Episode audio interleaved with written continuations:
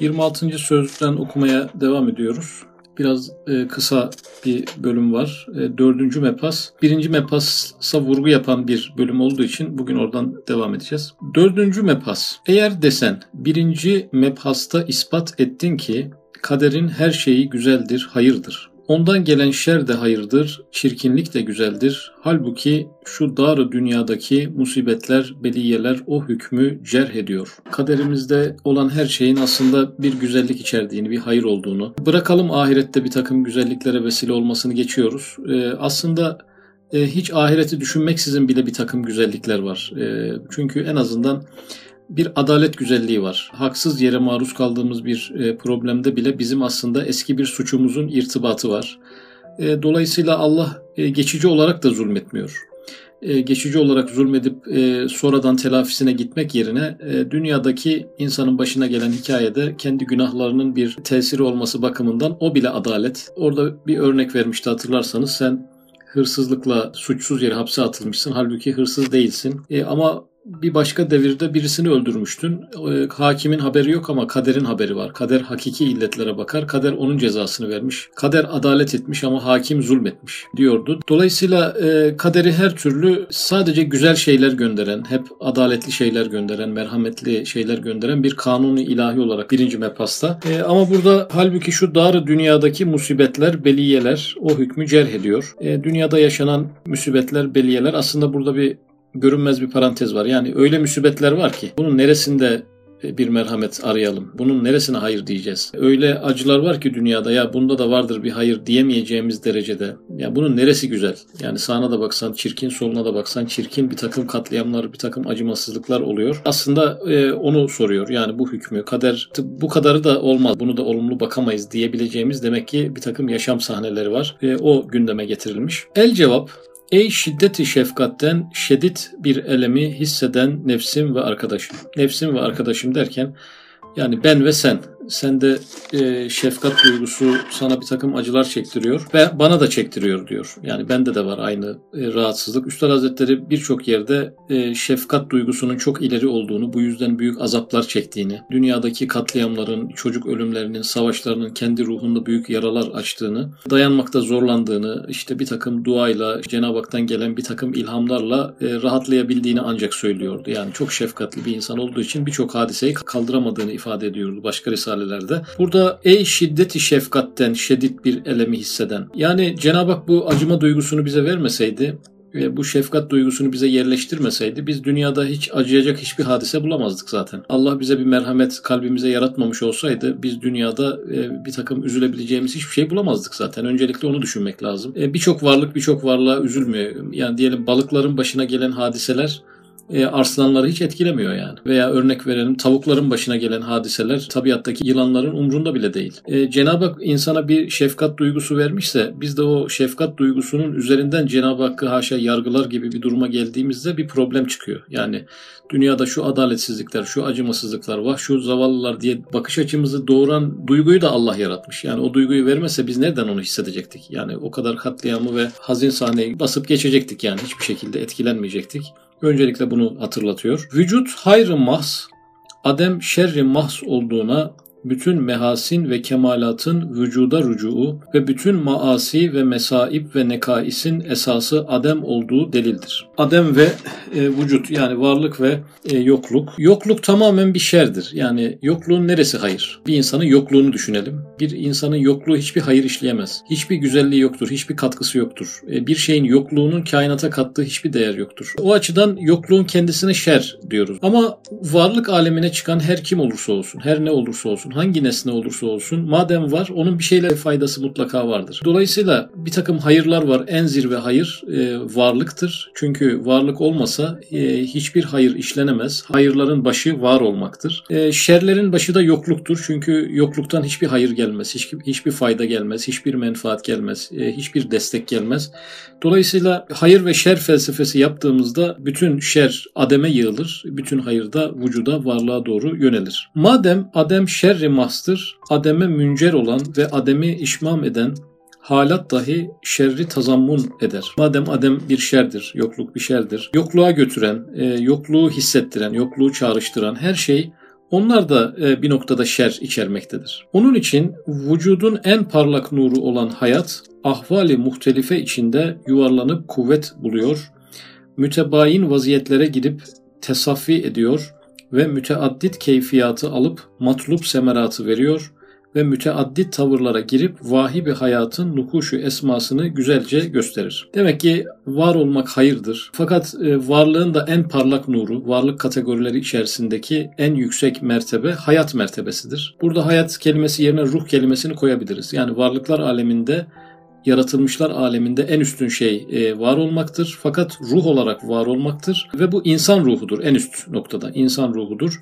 İnsan ruhu da halden hale geçerek, değişik e, hadiseler yaşayarak, farklı hallerin içerisinden, bir takım farklı durumların içerisinden geçerek, farklı tecellilere muhatap olarak dört tane mesele sağlıyor. Birisi ruhun kuvvet bulması. Farklı vaziyetlere giren ruh kuvvet buluyor, tasaffi ediyor, semerat veriyor ve e, esmaları sergileme yeteneği daha yüksek oluyor. Bunu sağlayan şeyler musibetler yani ahvali muhtelife farklı hallerden geçmesini sağlayan şey e, musibetlerdir. Ve dolayısıyla insan ruhunu kuvvetlendiren, onu tasaffi ettiren, e, onun çıktılarını e, sağlıklı hale getiren ve e, Cenab-ı Hakk'ın esmalarının daha fazlasını sergilemesine sebebiyet veren şey musibetlerdir. Yani daha çok musibet altında olan bir insan şerlerin kaynağı olan yokluktan uzaklaşmış olur. Hayırların kaynağı olan varlığa yaklaşmış olur. Aynı anda e, bu tür bir insanın ruhu daha kuvvetlenir, daha fazla tasaffi eder e, daha fazla ruhtan beklenen çıktıları verir ve Cenab-ı Hakk'ın daha çok esmasını sergiler. Şayet biz hayata Cenab-ı Hakk'ın isimlerini sergilemek için gelmişsek hiçbir musibet geçirmeyen insan 3-5 esmanın dairesi içerisinde dönerken farklı hallerden geçen, başından farklı maceralar geçen insan belki 15-20 e, tane esmayı daha yoğun e, temsil etmek gibi bir duruma geliyor. Böylelikle hayatın bir noktada hakkını vermiş oluyor. Zi hayatlara, canlılara alam ve mesaib ve meşakkat ve beliyat suretinde bazı halat arız olur ki alam yani elemler, mesaib yani müsibetler, meşakkat yani zorluklar ve beliyat, belalar e, suretinde diyor. Yani görüntüde bunlar bela, görüntüde e, müsibet olduğu için suret kelimesi geçti. Hakikatte bunlar birer rahmet ve lütuf yani. O yüzden suret kelimesi geçti. Bazı halat arız olur ki o halat ile hayatlarına envarı vücut teceddüd edip zulümatı adem tebaut ederek hayatları tasaffi ediyor. Yani bir insanda varlık nurları var. E, bir de yokluk karanlıkları var. Bu müsibetler ve elemler ondaki varlık nurlarını arttırıyor, e, yokluk karanlıklarını azaltıyor. Zira tevakkuf, sukunet, sukut, atalet, istirahat, yeknesaklık, keyfiyatta ve ahvalde birer ademdir. Yani bizim peşinden koştuğumuz, e, aradığımız o rahatlık, konfor, sukunet, atalet, sakinlik, durağanlık bunlar ademe akraba, yoklukla akraba. O rahatlık biraz daha arttırılsa dozajı yokluk olacak. E, kişi rahatlar rahatlar rahatlar biraz daha arttırsanız yok olur. Acılar da müsibetler de varlıkla alakalı. Dolayısıyla acı içerisinde geçen sonra ferahlayan bir dönem müsibet yaşayan ama bir başka dönem mutluluk yaşayan bir insanın üzerinde varlık nurları parıldamaya başlar. E, kişinin üzerindeki e, Esma-i İlahiye'nin canlılığı sebebiyle kişi daha olgun e, ve daha yüksek bir hayat mertebesine çıkar. E, mesela taşlar kaç tane müsibet yaşıyorlar? Üzerlerindeki esma sayısı çok az. E, bitkilerin başından kaç tane farklı hadise geçiyor, hayvanların başından kaç tane farklı hadise geçiyor ama insanın başından neler geçiyor? Yokluk karanlıklarından kurtulup varlık nurlarına ermesi için başından e, geçen e, bir takım öyküler. Hatta en büyük bir lezzet yeknesaklık içinde hiçe iner. Yani insanın hissedişlerinin sıfırlanması, yokluğa doğru kayması demektir. Latifelerinin çalışmaması demektir. Mesela bir insana güzel bir gelir bağlayalım, ömrü boyunca öyle devam etsin. Kaderindeki musibetleri e, bir kalemle silelim. Onlar da öyle iptal olsun. E, üzüntü verici her şeyden onu uzak tutalım. Ölünceye kadar böyle devam etsin. E, bu sebeple kişinin birçok latifesi çalışmaz. Mesela göz görüntüyle çalışır, kulak sesle çalışır. İnsanın içindeki latifelerin her biri de farklı hadiselerle çalışır. Bir insanın önündeki acıları kaldırdığımızda onun içindeki makinanın e, büyük bir kısmının çarkları hiç dönmeyecek demektir. Bu insanı da yarı buçuk yok varlık sayabiliriz. Yani yokluk karanlıkları içerisinde bir kısmı kalmış bir insan e, olarak kabul edebiliriz. Madem hayat Esma-i Hüsna'nın nukuşunu gösterir, hayatın başına gelen her şey hasendir. Yani gene ruh diyelim burada. E, ilahi isimlerin nakışlarını gösteriyor. Hayatın başına buraya da insan öznesi koyabiliriz. İnsanın başına gelen her şey güzeldir. Yeter ki bir şeyler gelsin. İnsanın başına yeter ki bir şeyler gelsine geldi metin. Yani yeter ki bir şeyler yaşasın. Özet olarak bu. Bir insanın bir öyküsü olsun. E, bir macerası olsun, e, tıkandığı ve açıldığı yerler olsun, daraldığı ve e, genişlediği yerler olsun, kabz haline düştüğü ama sonradan bast haline geçtiği yerler olsun. İşte biz bunu hayat diyoruz. Hayat tarifi yapıldı burada. Yoksa sadece bast haliyle geçen, sadece cemal tecellileriyle geçen hiçbir zorluk ve sıkıntının olmadığı bir hayata burada hayat denmedi. Yokluk karanlıkları tarafından işgal edilmiş bir varlık olarak karşımıza çıktı. Mesela gayet zengin, nihayet derecede sanatkar ve çok sanatlarda mahir bir zat, asar sanatını hem kıymetdar servetini göstermek için adi bir miskin adamı modellik vazifesini gördürmek için bir ücrete mukabil bir saatte murassa, musanna yaptığı gömleği giydirir, onun üstünde işler ve vaziyetler verir, tedbil eder, hem her nevi sanatını göstermek için keser, değiştirir, uzaltır, kısaltır.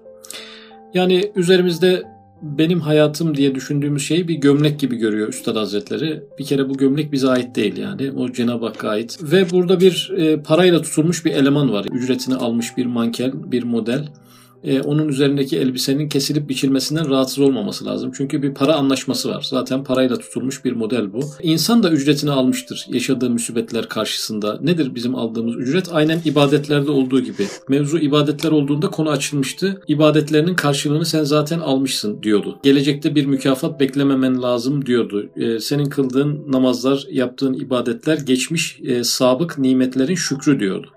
Yani var olma nimeti, insan olma nimeti, Müslüman olmuş olma nimeti, sağlık nimeti, birçok nimetin şükrü eda edilmemiş. Biz kıldığımız namazla bu şükrü eda etmeye çalışıyoruz. Dolayısıyla biz e, ücretimizi önceden almışız, peşinen e, ibadetleri onun karşılığında yapıyoruz denmişti.